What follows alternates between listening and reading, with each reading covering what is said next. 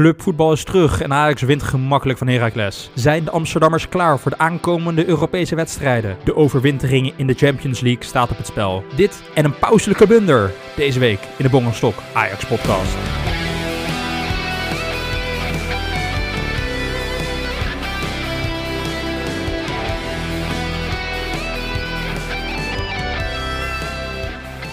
Vrienden en vriendinnen van de podcastwereld, abonneer je even op de podcast op welk kanaal je podcast ook beluistert.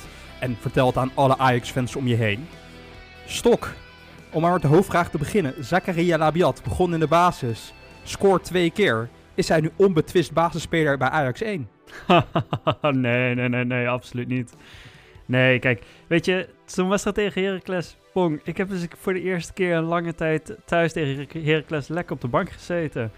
Um, fantastische wedstrijd om te kijken als Ajax-fan. Een beetje rustig aan, lekker rustig tempootje. Een tegenstander die weinig uh, tegenstand biedt. En uiteindelijk win je gewoon heel simpel 5-0. En zelfs uh, ja, een veredelde bank zitten als Labiat, die scoort uh, twee doelpunten.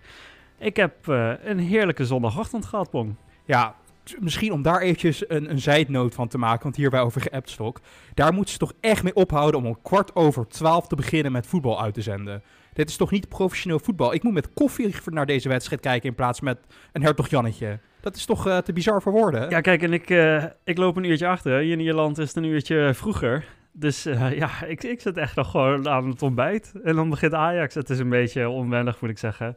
Nee, ik, hou echt totaal niet van de tijdstip. Ik vind zondagmiddag vind ik heerlijk, maar uh, kwart over twaalf, dat is me echt te vroeg.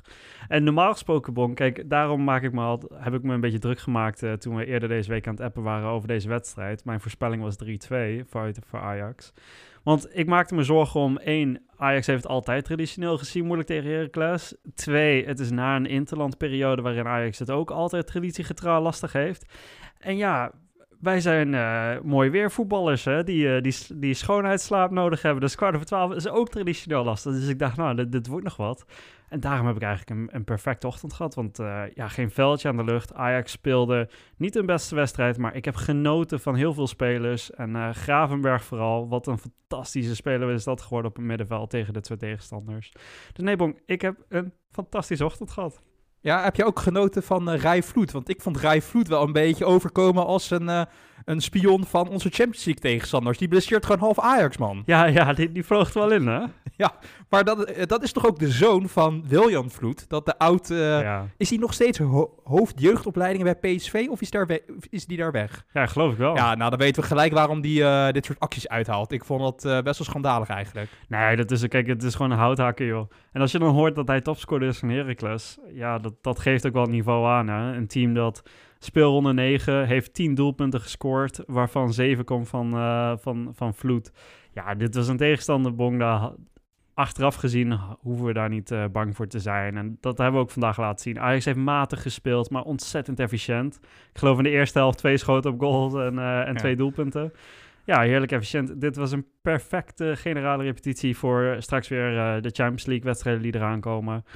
En uh, wat ik zeg, ik heb buiten ja, Heracles heb ik weinig gezien voor de rest. Maar ik heb genoten van de, echt een paar Ajaxiden vandaag. Ik vond uh, Gravenberg echt ontzettend goed spelen. Echt uh, ja, heerlijk om naar te kijken. Hoe die jongen toch altijd wegdraait. Hoe simpel hij een mannetje uitspeelt. Hoe hij het tempo toch wel versnelt. Um, ja, ja, heb ik echt van genoten. Ondanks dat, nogmaals, het was niet Ajax beste wedstrijd. Maar uh, als, als Ajax ziet, heb ik heerlijk op de bank gezeten. Ja, Gravenberg die blijft maar stappen maken. En het zou zomaar kunnen dat het feit dat hij aan het Nederlands elftal heeft mogen ruiken... hij heeft natuurlijk niet uh, gespeeld, niet zijn debuut gemaakt in het, uh, in het eerste elftal van Oranje... Maar dit, je ziet dat Gravenberg door dit soort momenten in de Champions League, door met betere spelers in contact te komen, tegen te spelen, dat hij daar gewoon beter van wordt. En hij zei ook dat hij expliciet had gelet op hoe Frenkie de Jong bij Oranje speelt. En hoe die, waar hij daarvan kan leren. Nou, je ziet dat hij met zijn dribbles ook weer met meer, uh, met meer verf gaat inzetten. Met meer overtuiging. En ik ben heel benieuwd, Stok, hoe de volgende drie wedstrijden op Europees gebied. Hoe Ryan Gravenberg zich daar gaat manifesteren. Want het zou zomaar kunnen. En het zou me helemaal niet verbazen als hij weer stappen gaat maken. En ik ben heel erg benieuwd, want uh, hij viel me ook op deze wedstrijd. Ik vond hem eigenlijk een bepalende speler. En uh, de eerste paar wedstrijden van het seizoen kwam hij goed mee, bleef zich ontwikkelen. Had hij een beetje een terugvalperiode af en toe. Hij blijft zich ontwikkelen, maar nu vind ik hem echt een van de betere spelers al in het elftal. En dat heeft hij in een half jaar bewerkstelligd.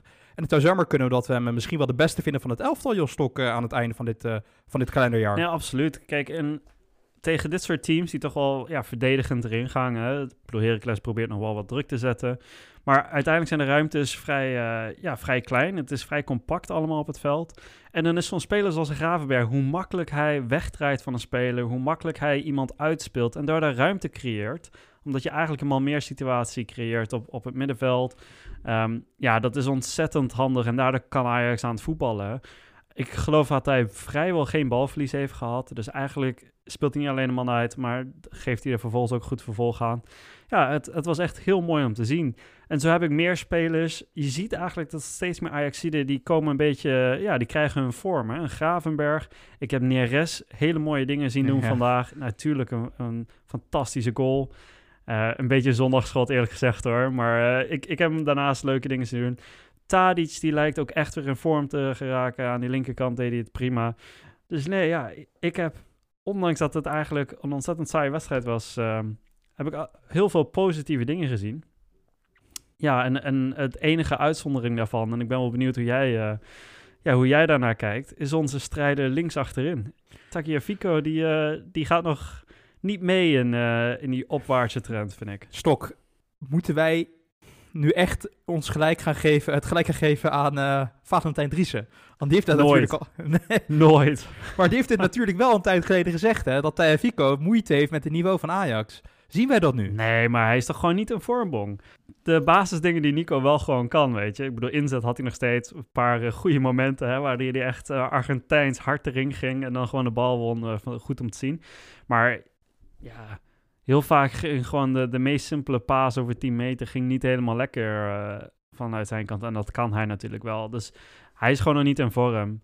Maar we weten toch, ik bedoel, dat is toch een van de redenen waarom hij een van onze favoriete spelers is. Dit is toch gewoon een speler die absoluut wat toevoegt aan dit Ajax als die hier gewoon een normaal niveau haalt. Ja, maar het is nu al een tijdje, ik wil het niet structureel noemen, maar het is wel inderdaad al een tijdje dat hij niet in vorm is. En dat moet nu wel een keer gaan komen. Het is een beetje hetzelfde verhaalstok wat wij steeds aan Per Schuurs ophangen. Van hoe lang blijven we dit accepteren? Ja, Nico is dan iets ervaardener, heeft dan wel inderdaad zijn bewezen op Europees niveau dat hij echt wel mee kan met de top. Maar het is nu al een tijdje dat hij dat uh, niet laat zien.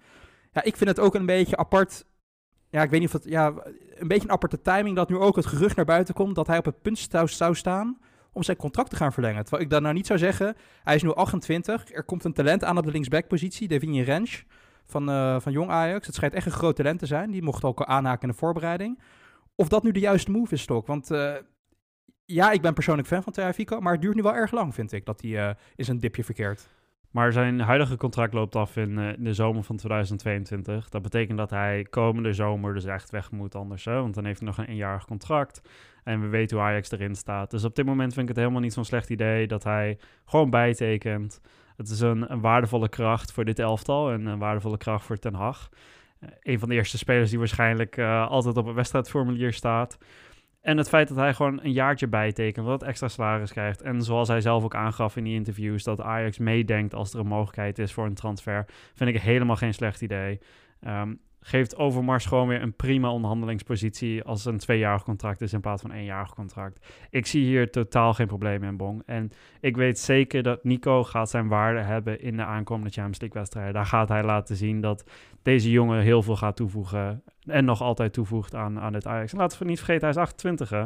En die jongen die... Uh, zodra hij weer een beetje vorm is, zit gewoon in de piek van zijn carrière zometeen. En uh, hopelijk doet hij dat bij Ajax. Dat is toch hartstikke mooi om te zien. Ja, wat, wat ik dus uh, denk, mijn theorie hier aan is, dat Nico Tagliafico is echt een, een speler die het van passie moet hebben. En dat is echt bij uitstek een persoonlijkheid die baat heeft bij een opgezweept publiek. En dat zag je ook in de Champions League wedstrijden, dat hij daar zijn energie uit haalt. Uit het publiek, uit het gejuich en het aanmoedigen. Ja. En weet je, die passie die het publiek aan, uh, aanwakkert en aan, aan sport. En ik merk dat ik, ik heb het gevoel dat hij heel erg lijdt onder het feit dat de arena en alle stadia nu gewoon leeg zijn. Dat hij gewoon zijn motivatie misschien niet eruit kan halen. Ik hoop dat dat het geval is. Want stel dat, nou, er is toch een beetje redelijk positief nieuws naar buiten gekomen met betrekking tot het coronavaccin. Dat dat het er eventueel aan zet te komen op een veel kortere termijn dan iedereen had gedacht.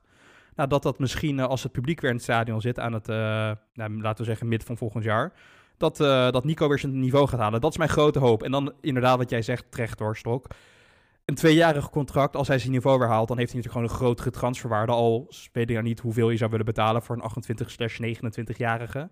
Maar dat geeft Overmars wel weer een, uh, een betere onderhandelingspositie. Maar het is, eh, wat ik zeg, Gravenberg deed goed, uh, Thijs deed goed, Neres deed goed. Weet je wie mij eigenlijk ook wel opviel? En eigenlijk zie ik nu wel de waarde van deze transferbon. Wie? En dat is Sean Kleiber. Oké, leg even uit. Ja, nee, maar ik vind in dit soort wedstrijden... Kijk, tegen, tegen Liverpool moet je hem er niet inzetten. Dat gaat hem niet worden. En tegen Micheland wellicht ook niet. Maar ik vind in dit soort wedstrijden, weet je wel... Ik bedoel, Ajax speelt 50 wedstrijden per seizoen. Uh, we spelen straks ook weer in de beker tegen Utrecht weer. En dan is zo'n Kleiber, zoals die er vandaag in kwam tegen Heracles... Die doet niks verkeerd. Die speelt de bal naar de juiste kleur. Die staat verdedigend gewoon goed zijn mannetje. Die laat zijn mannetje niet uit zijn rug weglopen. En die doet het gewoon prima. En in dit soort wedstrijden kun je dan inderdaad een Mazraoui gewoon rustig uh, wisselen. Je kan straks ook als we weer een keer tegen VVV spelen of tegen Fortuna of noem ze maar op. Dan kun je ook prima eens een keer Mazraoui gewoon 90 minuten op de bank zetten. Je weet tegen dat soort tegenstanders, dan, uh, dan doet zo'n Kleiber geen rare dingen. Die gaat niet uh, ja, een gigantische blunder begaan. En wat dat betreft een, een prima uh, ja, reserve spelen voor dit Ajax. Een, breed speler, een dure speler voor op de bank. Hè. Laten we dat niet, dat, dat probeer ik niet onder stoelen of banken te, te schrijven. Maar ik zie nu wel de waarde in dat we gewoon een prima ja, speler voor in de breedte erbij hebben. Ja, ik begrijp waar je vandaan komt en ik ben het niet oneens met je. Vooral omdat ik ook in de jeugdopleiding van Ajax niet een, een rechtsback zie, 1, 2, 3, die makkelijk die positie kan overnemen. En het is toch wel dat Masraoui is toch iemand die fysiek iets fragieler is. Ik wil niet zeggen dat het een man van glas is, maar hij is toch vaak dat hij pijntjes heeft. En met een Kleiber inderdaad, die toch een, inderdaad een safe, een, een veilige keuze is, kan je Masraoui gewoon iets meer rust geven, iets meer zijn inspanning managen, dat je hem iets minder uh, blootstelt aan, uh, ja, aan blessurerisico's. Dus in, in, die zin uh, zie ik dat wel. Maar iemand die ook is uitgevallen, Stok, dat toch wel een beetje onder de radar is gebleven, maar Davy Klaas die toch al vrij vroeg uitviel. Hoeveel zorgen maak je je daarover? Zeker met het oog ook op de Europese wedstrijden die eraan gaan komen. Ja, in een hele korte periode zijn een ontzettend belangrijke sleutelspeler geworden eigenlijk op, bij dit Ajax op het middenveld. Ja, hoe zag jij het? Het leek een beetje een wissel uit voorzorg. Maar uh, ja, we zitten toch kort op die Champions League wedstrijd alweer. Dus ja, hoe zag jij dat? Hij, hij kon gewoon een tijdje door, maar en, en, toen dacht ik eigenlijk, nou, weet je, hij gaat er misschien bijten zich door even doorheen. Maar hij ging er, toen dacht ik, ja, het zou inderdaad wel een wissel uit voorzorg zijn, uh, kunnen, kunnen zijn. Maar waar ik me zorgen over baar vooral stok, is dat hij zelf op een gegeven moment, toen hij, voordat hij gewisseld werd, de bal buiten schoot. Dat hij echt zei van, ik kan niet verder. En er is nog niet echt informatie naar buiten gekomen wat het nou de oorzaak is. Maar het feit dat hij zelf de wissel initieerde, in plaats van dit hij op een wachten tot een natuurlijk moment dat er gewoon een, uh, een dode spelsituatie was, daar maakte ik me een beetje zorgen over. En ik hoop dat dat het, uh, dat het meevalt. Kijk, het, waar we het nu geluk mee hebben, is dat we nu thuis tegen Midtjylland spelen. Dus tegen ja, Vitesse thuis straks. In plaats van dat we tegen, nu ga ik tegen Liverpool spelen. Dus het geeft je iets meer ruimte om David Klaas eventueel wat rust te gunnen. Je, hoeft hem, je hebt hem niet per se 100% nodig tegen Midtjylland. Tegen Liverpool absoluut wel. Dus ja, in die zin maak ik er minder zorgen over. Maar ja, ik ben toch een beetje huiverig over de informatie die nog gekomen gaat, Stok. Eh, het zou zomaar kunnen dat hij toch een spierblessure heeft. Ja, laten we hopen van niet. Kijk, hoe het op mij overkwam is dat hij gewoon een soort van ijsbeentje kreeg eigenlijk. Hè? En dat is ontzettend vervelend. We hebben het allemaal wel eens een keer gehad op voetbalveld. En man, wat doet dat pijn. En dat loop je er ook niet 1, 2, 3 uit. Maar normaal gesproken met een dag of twee, dan is dat ook alweer klaar. Dat zagen we, zagen we met Anthony geloof ik ook niet te lang geleden. Die had ook een ijsbeentje, kreeg die. En toen, uh, nou ja, goed dat, dat viel allemaal wel mee. Um, ik hoop dat het meevalt. Ik denk inderdaad tegen Micheland kun je een Ekkelenkamp er ook prima in zetten. Die viel vandaag overigens uitstekend in. Um, ja, dus wat dat betreft hoop ik dat het gewoon uh, meevalt. En zo zag het er ook wel uit. Maar we, ja, we, goed, we nemen dit gelijk eigenlijk naar de wedstrijd op. Dus we hebben nog geen interviews gezien. We hebben niet uh, voor de rest gehoord van, uh, van Ten Hag of van, van de rest van Ajax hoe het met Klaas is. Dus wij gaan er maar gewoon van een positieve uitbong, denk ik, of niet? Laten we, het, ja, laten we gewoon die positieve instelling uh, houden. Want waar ik dus echt voor vrees, is dat hij straks geforceerd wordt om met Zakaria Labiat uh, te gaan spelen. Want ja, ondanks dat hij dan toch twee goals scoort, Stok, ik irriteer me toch heel erg aan het spel van Zakaria Labiat. Want ik weet niet hoe jij dat ziet, maar misschien dat ik het te veel wil zien hoor, dat kan natuurlijk ook. Maar elke keer als Zakaria Labiat de bal aangespeeld krijgt, dus dat hij net de aanname niet goed genoeg is. Als hij hem speelt, dat hij de bal net te hard is, net achter, net niet perfect in de loop. Of dat hij naar de verkeerde kant open draait, terwijl het spel naar de andere kant zou moeten. Het is echt allemaal net niet, net niet stok. En daar irriteer ik me heel erg aan bij Zakaria Labiat. En dat is vooral in as van het elftal. Ja, hier hebben we het vaker over gehad, maar dat kan gewoon niet. En als hij straks door de blessure van een Klaassen, uh, door een blessure van een Kudus natuurlijk, die er langere, langere tijd uit ligt ja, op Labiat moet gaan leunen, ook in en tegen Michieland. Ja, dat zou toch wel eens heel, uh, heel, ons heel duur komen te staan. Dus ja, Labiat, daar maak ik me toch vrij veel zorgen over. Want ik, ja, ik blijf er elke wedstrijd constant aan irriteren stok. En ik weet ook niet meer wat ik ermee aan moet. Want uh, je zou toch denken dat deze momenten kan je eruit coachen, maar dat kan ken ik niet. En dan is het gewoon, voor mij wel heel duidelijk, gewoon een gebrek aan kwaliteit. En ja, ik, ik kijk er niet naar uit als hij straks met uh, Zakaria Labiat op, op 10 tegen Liverpool moet gaan spelen. Dan, ja, vorige keer verloren wij met 1-0, maar straks op Enfield met hem op de nummer 10 positie gaan we daar met 8-0 af, denk ik. Ja, maar ik vind uh, Labiat is een gevalletje Kleiber voor mij, ja. Dit soort wedstrijden, ik, ja, ik, ik heb me echt ook heel erg geïrriteerd aan hem af en toe. Hè. Gewoon, op zich ziet hij het spelletje wel, maar zijn benen die doen gewoon vaak niet wat hij wil. Weet je wel, een balletje net te diep, een balletje net te hard, een balletje net achter de persoon. Soms Soms probeert hij een beetje zo'n Ziyech-paas te geven. Zo over de breedte het spel verleggen naar de andere kant van het veld. Maar dan gaat die bal echt 10 meter achter Neres, weet je wel. Waardoor de, hele vaart er toch wel uit is. Dus nou ja, weet je, ik zie hier ook geen echte 10-speler voor Ajax in. Maar kijk, we hebben zoveel wedstrijden die we moeten spelen. Ik geloof dat Ajax nu, wat is het, binnen, wat is het, 30 dagen gaat 10 keer spelen. Ja, dan kun je zo'n Labiat er eigenlijk wel prima bij hebben. Vandaag scoort hij er ook twee en eigenlijk twee prima doelpunten. Uh, overigens, die goal uit die corner, daar zijn we toch wel over eens. Dat, dat, dat is een bal voor de keeper, toch? Ja, hoek. die mag er toch niet in. Dit is, dat is echt heel slecht gekiept, is dat. Hij, hij, staat vogelvrij, dat mag toch al niet in het strafschopgebied. En vervolgens schiet hij hem, uh, ja, en... Uh, bij de eerste bal binnen eigenlijk. Een korte hoek, kan toch eigenlijk niet. Dus ja, maar goed, hij scoort twee doelpunten, heeft zijn waarde voor dit Ajax. Maar dit soort spelers, die moeten echt niet gaan spelen tegen een Liverpool straks of zo. Dit zijn gewoon spelers prima voor als we straks weer ja, tegen, tegen een Fortuna gaan spelen. Ja, inderdaad. Ik, ik wilde echt een heel slecht bruggetje leggen, Stok, omdat Zakaria Labiat heeft gespeeld in Portugal. Want er is maar een nieuwtje ter oren gekomen uit Portugal over een ex-Ajaxiet. Weet je wie verkozen is tot doelman van de maand in Portugal? Nou... Bruno Varela. Nee. Bruno. Ik zweer het je. Nee joh. Doelman, doelman van de Liga NOS, de Portugese eerste, ja gewoon de eredivisie van Portugal. Maar bij wie speelt hij nou? Is hij weer terug bij Benfica of zo? Nee, nee, nee, nee. Die speelt bij Victoria Guimares of zo, weet je wel. Dat uh, echt zo'n, het speelt meer bij een topclub, maar kennelijk is hij uh, ja, heel goed bezig daar. Ja, Victoria Guimares, ik heb net eventjes opgezocht.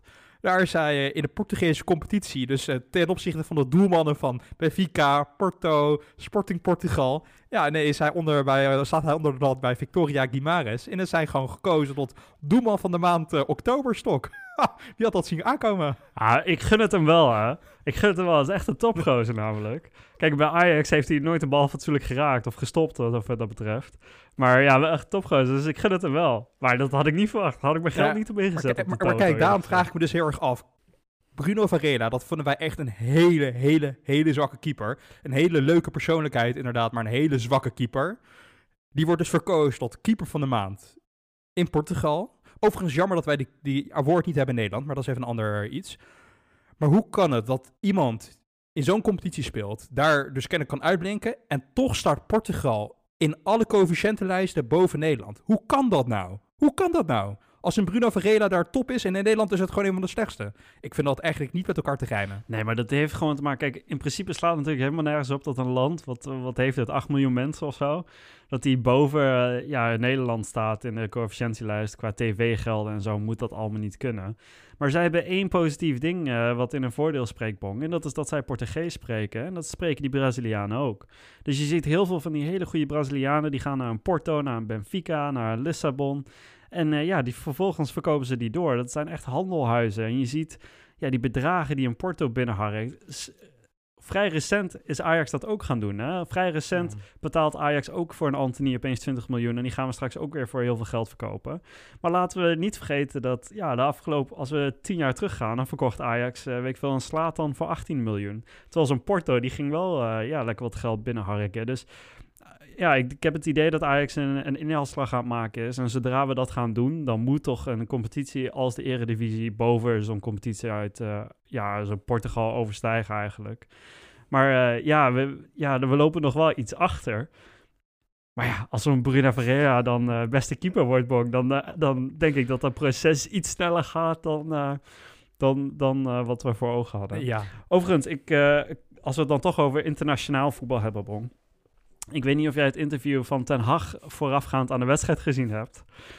Maar ik denk dat Ten Hag en Frank de Boer uh, elkaar even niet vriendelijk gaan bellen of appen. Nee, maar wat Ten Hag dus zei, dat is even de luisteraars die het misschien gemist hebben. Die uh, zei, Ten Hag zei, ja, het feit dat Daley Blind kritiek krijgt over zijn optredens in de Nederlands elftal is niet de fout van Daley zelf maar van de organisatie, de verdedigende organisatie van hoe Oranje speelt. Want die restverdediging staat niet goed genoeg. Nou, dat is toch echt de pot, die de ketel zwart noemt, Stok. Want als er één ding uh, niet op orde is bij Ten Hag, is toch ook de restverdediging? Of zie ik dat nou verkeerd? Nou, volgens mij, sinds wij deze podcast hebben begonnen, hebben wij eigenlijk zitten we altijd te zeiken over die restverdediging die bij Ajax niet in orde is. Maar ik vind het dan wel mooi dat zo'n Ten Hag die gaat daar staan en die gebruikt gewoon even de eerste twee, drie minuten. Komt ook door de vragen die hij krijgt overigens hoor. Maar de eerste twee, drie minuten maakt hij even helemaal gehakt van het Nederlands elftal. Hoe het eigenlijk echt helemaal verkeerd staat. Het is allemaal niks. En ja, dan, uh, dan breng je een speler als Daily Blind in de problemen. Ja, ik vond het wel even grappig om te zien. En de commentator, uh, of de commentatrice wat dat betreft, die daar stond, die, uh, die zei achteraf aan het interview ook ja, ik, ik zit dat nog even in mijn hoofd terug te spelen. Maar eigenlijk zei hij dus dat Nederland zelf tot er geen zak van kon. En daar moest ik wel even op lachen, want dat was inderdaad precies wat hij bedoelde. Ja, ja maar waarom, ik weet niet waarom dat komt. Misschien dat, dat hij toch zich wil afzetten, omdat Frank de Boer nog zoveel steun heeft binnen, eh, binnen de Ajax-slangenkel of zo. Of dat hij toch aast op het baantje van Frank in een paar jaar.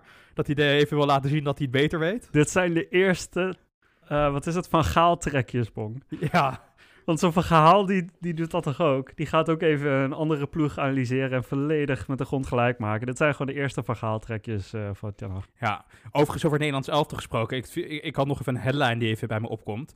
Ik word wel een beetje, ik krijg een beetje existentiële angst voor corona. Want ik zag dus na de wedstrijd eh, naar Nederland tegen Polen-Nederland. Nou, Nederland wint dan maar kwalificeert zich dan niet voor de Nations League uh, eindronde, omdat toch Italië ook won van, uh, van Bosnië. Maar daarna zag ik een headline op, uh, op het internet, stok. Wijnaldum blijft positief. en toen dacht ik, oh verdomme, Wijnaldum heeft corona. maar dat bleek dus dat hij, dat was gewoon een clickbait of zo. Want hij zei van, nee, maar dit is een van zijn beste wedstrijden ooit. Maar ik dacht, oh shit, Wijnaldum heeft gewoon met 22 gasten op het veld gestaan. En die was gewoon besmettelijk of zo. Ja, I don't know. Maar uh, even op een zijwegje, maar daar werd ik al een beetje, kreeg ik existentiële angst van of zo. Trouwens, we hebben het uh, over Frank de Boer gehad, hè, vorige week. En hoe, uh, ja, Frank misschien toch wel een lichtelijke voorkeur heeft voor Ajaxide. En ja, ik, ik kwam dan ook iets onder ogen te zien. Ik las toevallig dat Sean Kleiber op de radar staat bij dit Nederlands elftal. Nou, hebben we hem toch verdedigd, onze Frank. Maar dit is niet uh, verdedigbaar, toch? Dit is toch geen Nederlands elftal materiaal? Uh, nee, nee, nee, nee, nee. Kijk, je kan geen Nederlands elftal back selecteren die bij Ajax tweede keuze is. Dat kan gewoon niet. Sean Kleiber is gewoon geen basisspeler. Kijk, ik heb niks met Hans Hatenboer. Uh, ik vind Hans Hatenboer echt een hele matige voetballer, maar die is wel in ieder geval... Oh, die was echt slecht. Hè? Ja, nou ja, fijn dat je dat nou eindelijk een keer erkent uit de stok. Want ik heb dus echt al sinds wij over Hans Hatenboer praten, echt al een jaar lang, vind ik het echt een verschrikkelijk matige ja. voetballer. En jij was toch zo'n fan. Maar kijk, Hans Hatenboer speelt wel. En die maakt gewoon zijn minuten. Maar Sean Kleiber, die heeft nog niks bewezen dat hij op Europees niveau een keer een leuke wedstrijd kan spelen. Ik vind dat echt, als, als hij nu Sean Kleiber selecteert, dan schiet hij eigenlijk uh, zijn eigen voeten in zijn stok. Dan uh, gooit hij zijn eigen glazen in Frank de Boer. Want hij heeft al de schijn tegen dat hij te veel Ajaxiden selecteert. Nou, daar valt dat voor te zeggen. Ja, niet helemaal objectief, maar ja, als hij Sean Kleiber selecteert, dan bevestigt hij al die vooroordelen en al die, mensen, al die dingen die mensen al over hem denken. Dus daar moet hij gewoon heel ver van afblijven. Voor zichzelf en ook voor uh, de best wel van het Nederlands elftal. Want Sean Kleiber gaat het Nederlands elftal niet vooruit helpen, toch? Nee. nee, kom op. Het is echt idioot voor woorden. Maar uh, misschien ook interessant over de kritiek van Nederlands elftal. Dan toch een beetje de ding met Ajax te leggen. Er was veel kritiek op Deli Blind. Toch ook weer. Johan Derksen ging zelfs zo ver dat hij Deli Blind gedateerde voetballer uh, noemde. Hoe heb jij dat ervaren, Stok? kan je er ergens in vinden of vond je dat echt te, veel, te veel opgeblazen? Nee, ik vind het veel te veel opgeblazen. Kijk, we weten allemaal waar Daly ontzettend goed in is. Hè? En dat is het opbouwen, het is die crosspaas geven. Ja, daar is hij heel erg goed in. Maar hij moet wel iemand naast zich hebben die hem helpt als hij met heel veel ruimte in zijn rug speelt. Die hem rugdekking geeft, een sterke verdediger ernaast. Daarom ging het destijds zo ontzettend goed met, met Matthijs de Licht naast hem. Die twee die elkaar perfect aan. En uh, ja, dat is ook een beetje hoe ze dat proberen bij Ajax met Schuurs, maar dat gaat iets minder goed nog. Ja, en, en ja, dan, dan, ga ik toch Ten Hag eigenlijk napraten. Dat wil ik eigenlijk niet. Maar die, ze, het Nederlands zelfs liet Son Daily Blind eigenlijk af en toe best wel vaak zwemmen. Ja. En dat is het grote probleem met van die snelle spelers. Steven de Vrij, die, ja, ik bedoel, die, die schrijft zichzelf hoog aan. En de Italiaanse pers misschien ook wel, maar die speelde gewoon echt heel erg matig. Ja, en die, hielp een Daily Blind eigenlijk ook niet. En dan hadden we twee backs, die hielpen hem ook niet. Dus ja, inderdaad, zijn zwakke punten werden er wel ontzettend ja, uitgelicht eigenlijk. Waren wel heel erg duidelijk te zien. Maar wij hebben toch ook gezien hoe hij speelt in de Champions League tegen Liverpool uh, vorig seizoen. En het seizoen daarvoor natuurlijk ook. Hij was een van de grote pilaren, uh, steunpilaren van, uh, van dit Ajax... die, die de halve finale van de Champions League had, of heeft bereikt. Dus ik vind het heel makkelijk scoren van een Johan Derksen. Ontzettend makkelijk scoren zelfs van een Johan Derksen. En uh, ja, je verwacht toch wel iets beters van, uh, van, van dit soort commentatoren, eerlijk gezegd. Ja, maar ook als je vandaag de wedstrijd tegen Herakles ziet. Twee fantastische passes direct door het midden naar Tadic. Ja, dat is zo'n toegevoegde waarde. Dat kunnen heel weinig verdedigers.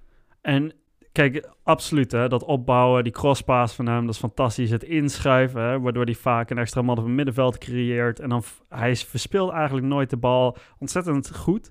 Maar wat we ook niet moeten, vergeten is dat hij staat ook heel vaak op de juiste plek. Hij leest het spel vaak heel goed en hij weet heel vaak precies ja, tussen een paas te komen. Uh, toch nog even een, gat dicht te lopen voor andere spelers. Dus hij is verdedigend, vind ik hem ook echt helemaal niet zo zwak of zo. Maar ja, ze moeten hem wel een beetje helpen als hij met ruimte in de rug speelt. Ja, dat, dat deden ze niet. Dus ja, zo makkelijk scoren. Maar laat ze dat maar lekker zeggen, joh. Uh, uiteindelijk gaat Daly het gewoon weer laten zien bij Ajax. Daarom staat hij stevast in de basis. En daar blijft hij voorlopig ook nog wel staan. Dus laten we Johan Derksen maar roepen. Ja, ik vind Johan Derksen sowieso een beetje seniel overkomen de laatste paar maanden. Hij ziet er ook echt ouder uit op tv. Nou, daar kan je, mag je iemand niet op beoordelen. Maar ik heb af, het, af en toe het gevoel, als hij iets zegt over een voetballer, dat hij de wedstrijd gewoon helemaal niet heeft gezien. Die roept maar wat af en toe. Nee, maar hij valt er ook wel eens in slaap wanneer hij naar een wedstrijd ja. kijken, of niet? Ja, maar dat hij gewoon zegt, uh, ja, weet je wel, uh, nee, uh, kan er niks van, Messi kan er niks van, weet je wel. En daarna scoort Messi gewoon een hat Ja, ik heb het gevoel dat die man gewoon probeert ja, die wil gewoon op tv zijn. Hij zegt altijd dat het hem niet boeit. Maar ja, goed, uh, ik krijg toch af en toe een andere indruk. En hij is gewoon heel erg oud. Kijk, en dat kan je ook niet kwalijk nemen. Die man heeft gewoon uh, die heeft een hele mooie carrière gehad. Heeft altijd best wel vaak gewoon hele zinnige dingen gezegd. Onder zijn leiding ook Voetbal International uit laten groeien tot een uh, echt een Nederlands bekend merk. Maar ja, het is, hij is nu einde 70 hè, bijna. Stok, ik bedoel, dan is het op een gegeven moment... mag je ook verwachten dat het een keertje klaar is. Maar waar hij overigens wel gelijk in heeft... Kijk, we hebben het nu over Daily Blind centraal achterin. Maar daar staat hij normaal gesproken, als iedereen fit is, natuurlijk niet bij het Nederlands elftal. Met een Van Dijk, met een De, de Licht, ja, hoort hij daar eigenlijk niet te staan. En dan ben ik het wel met hem eens dat we hem bijvoorbeeld niet op linksback moeten zetten. Daar moeten we de nieuwe generatie uh, toch een kans geven. En Wijndal bijvoorbeeld. Want links, linksback, dat kan die inderdaad niet meer. Uh, dus daar moet ook niet aan beginnen. Dus ik vind ook, ik bedoel, hoe objectief ik misschien ook uh, soms niet ben. Um, in dat soort gevallen moet hij gewoon op de bank plaatsnemen, omdat er betere alternatieven zijn. Maar ja, nu dat twee van onze sterkhouders geblesseerd zijn, dan vind ik het uh, ontzettend makkelijk scoren.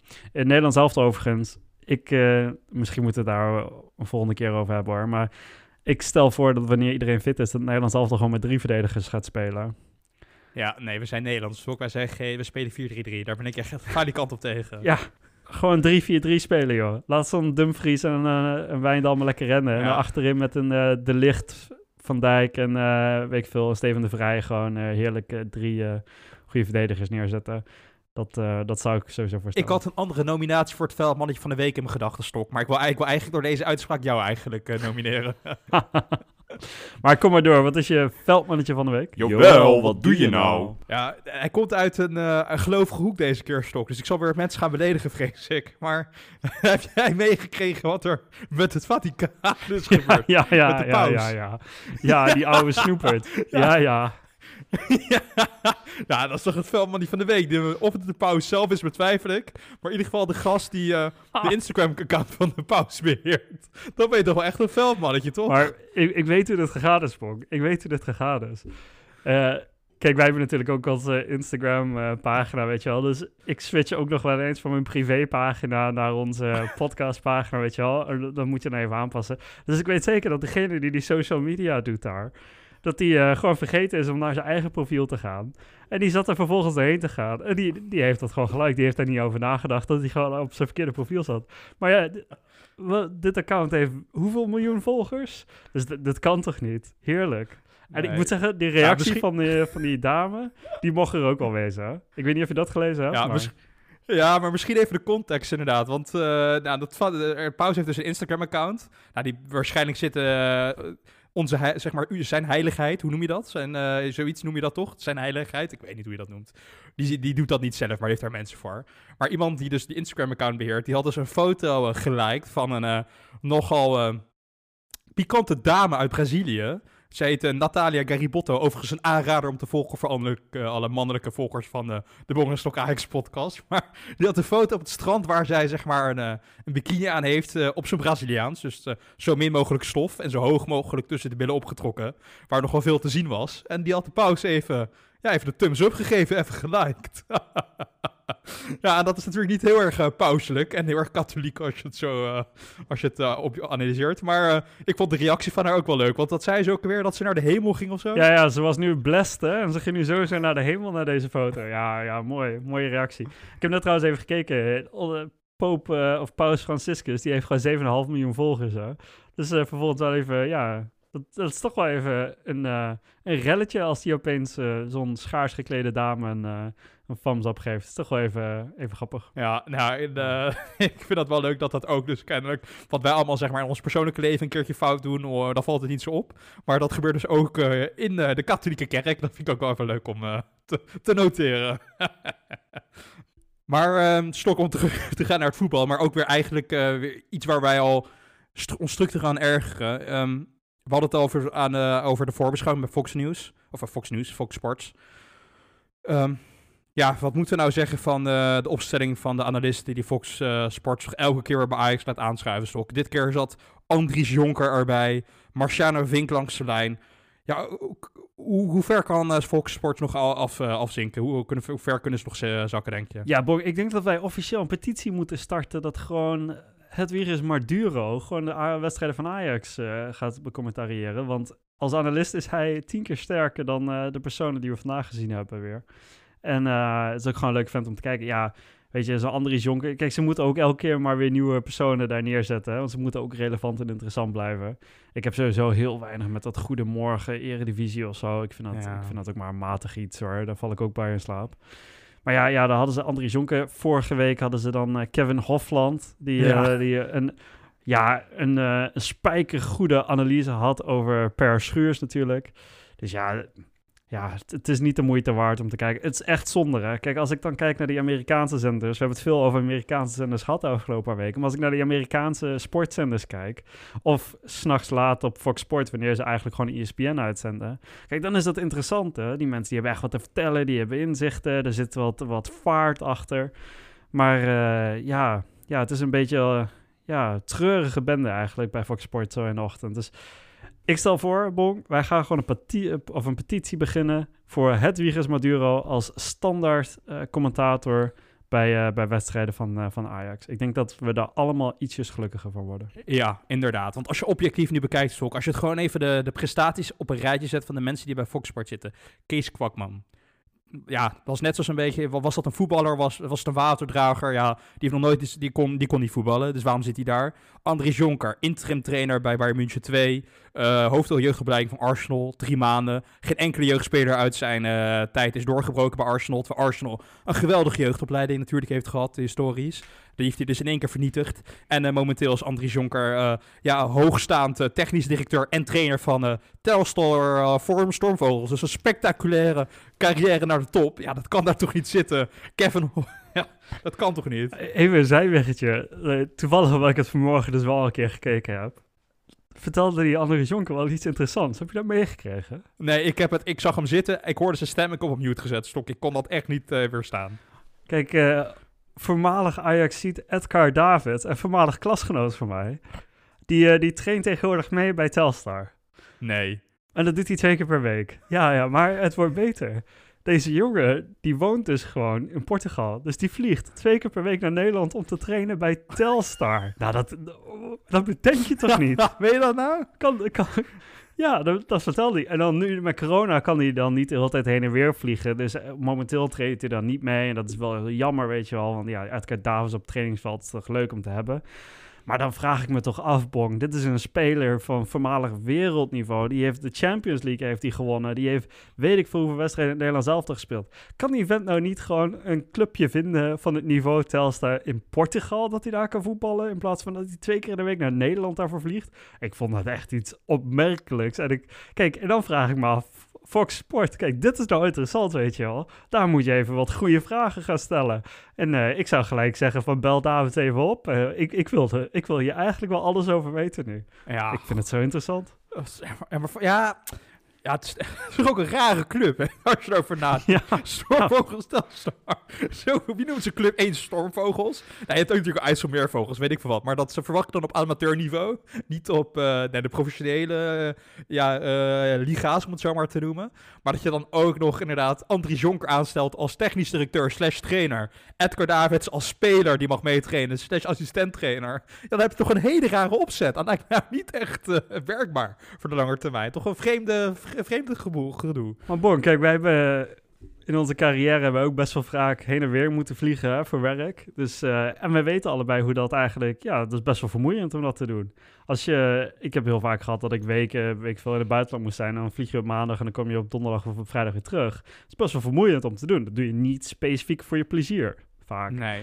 Maar ja, zo'n David doet dat dus wel om bij Telstar te gaan trainen. Die vindt dat blijkbaar leuk om dat te doen. Ik vind dat zoiets opmerkelijks. Ga dan lekker bij AFC voetballen ja, of zo. Gewoon lekker uh, nog een beetje niveau, maar toch ook wel een beetje ouwehoeren. Maar dan ga je toch niet naar een Telstar toe.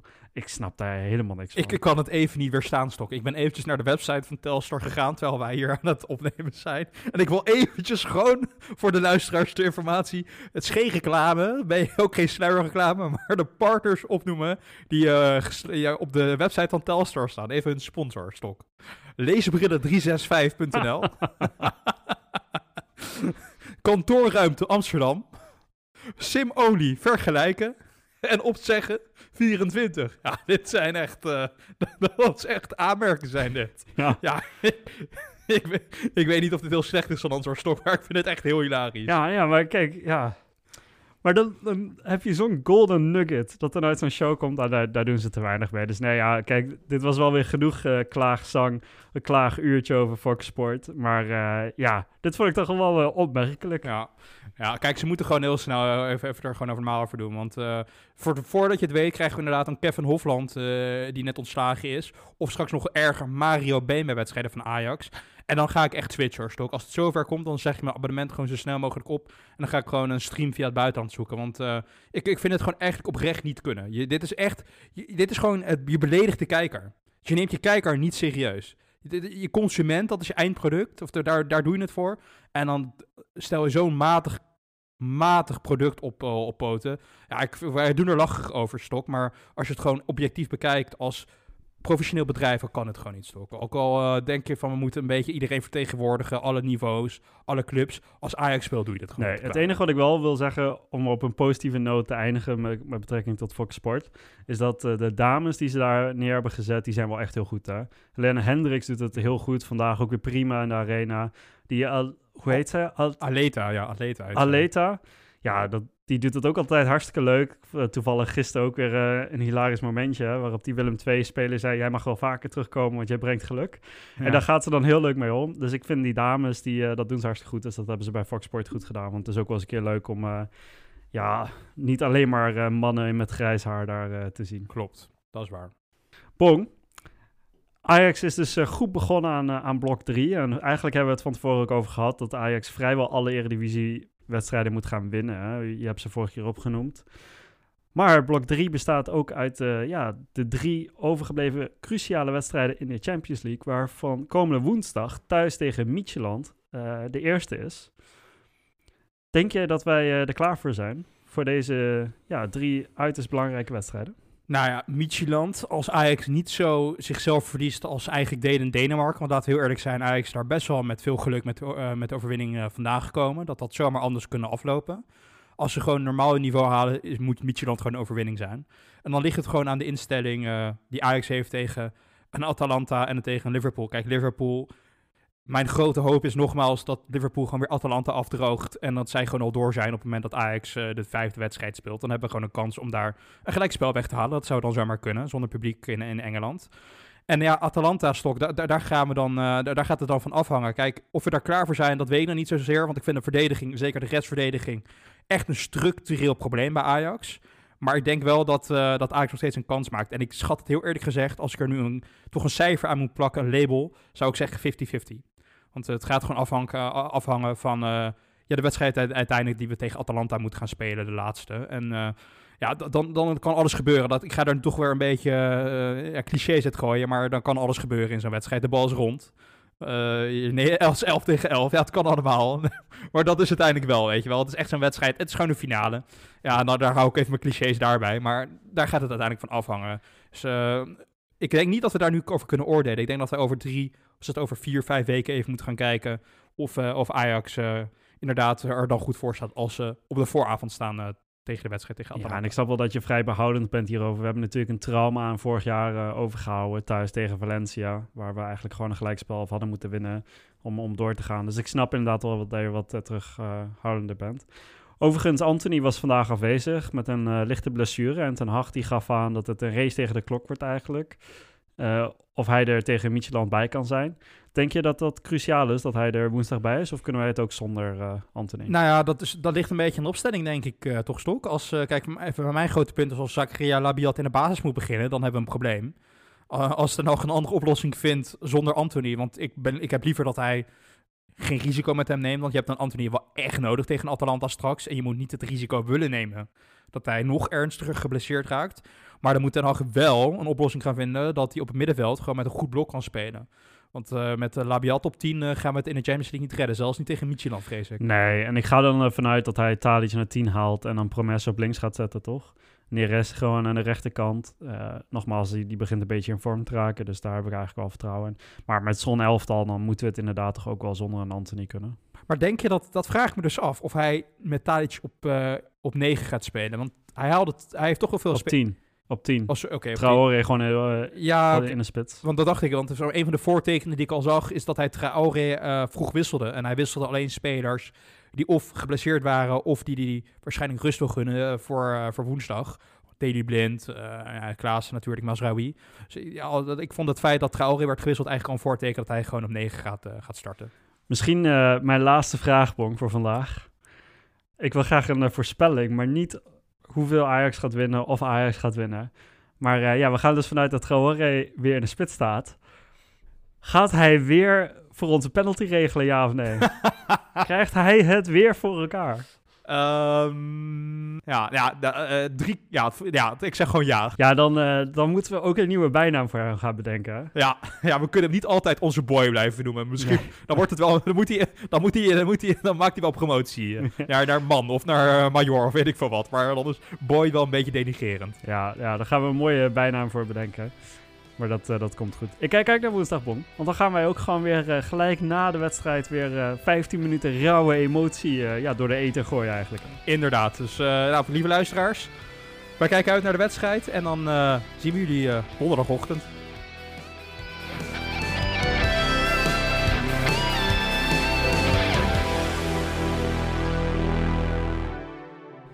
Lieve luisteraars, Ajax heeft een uitstekende generale repetitie en lijkt klaar voor de wedstrijd thuis tegen Midtjylland in de Champions League van komende woensdag.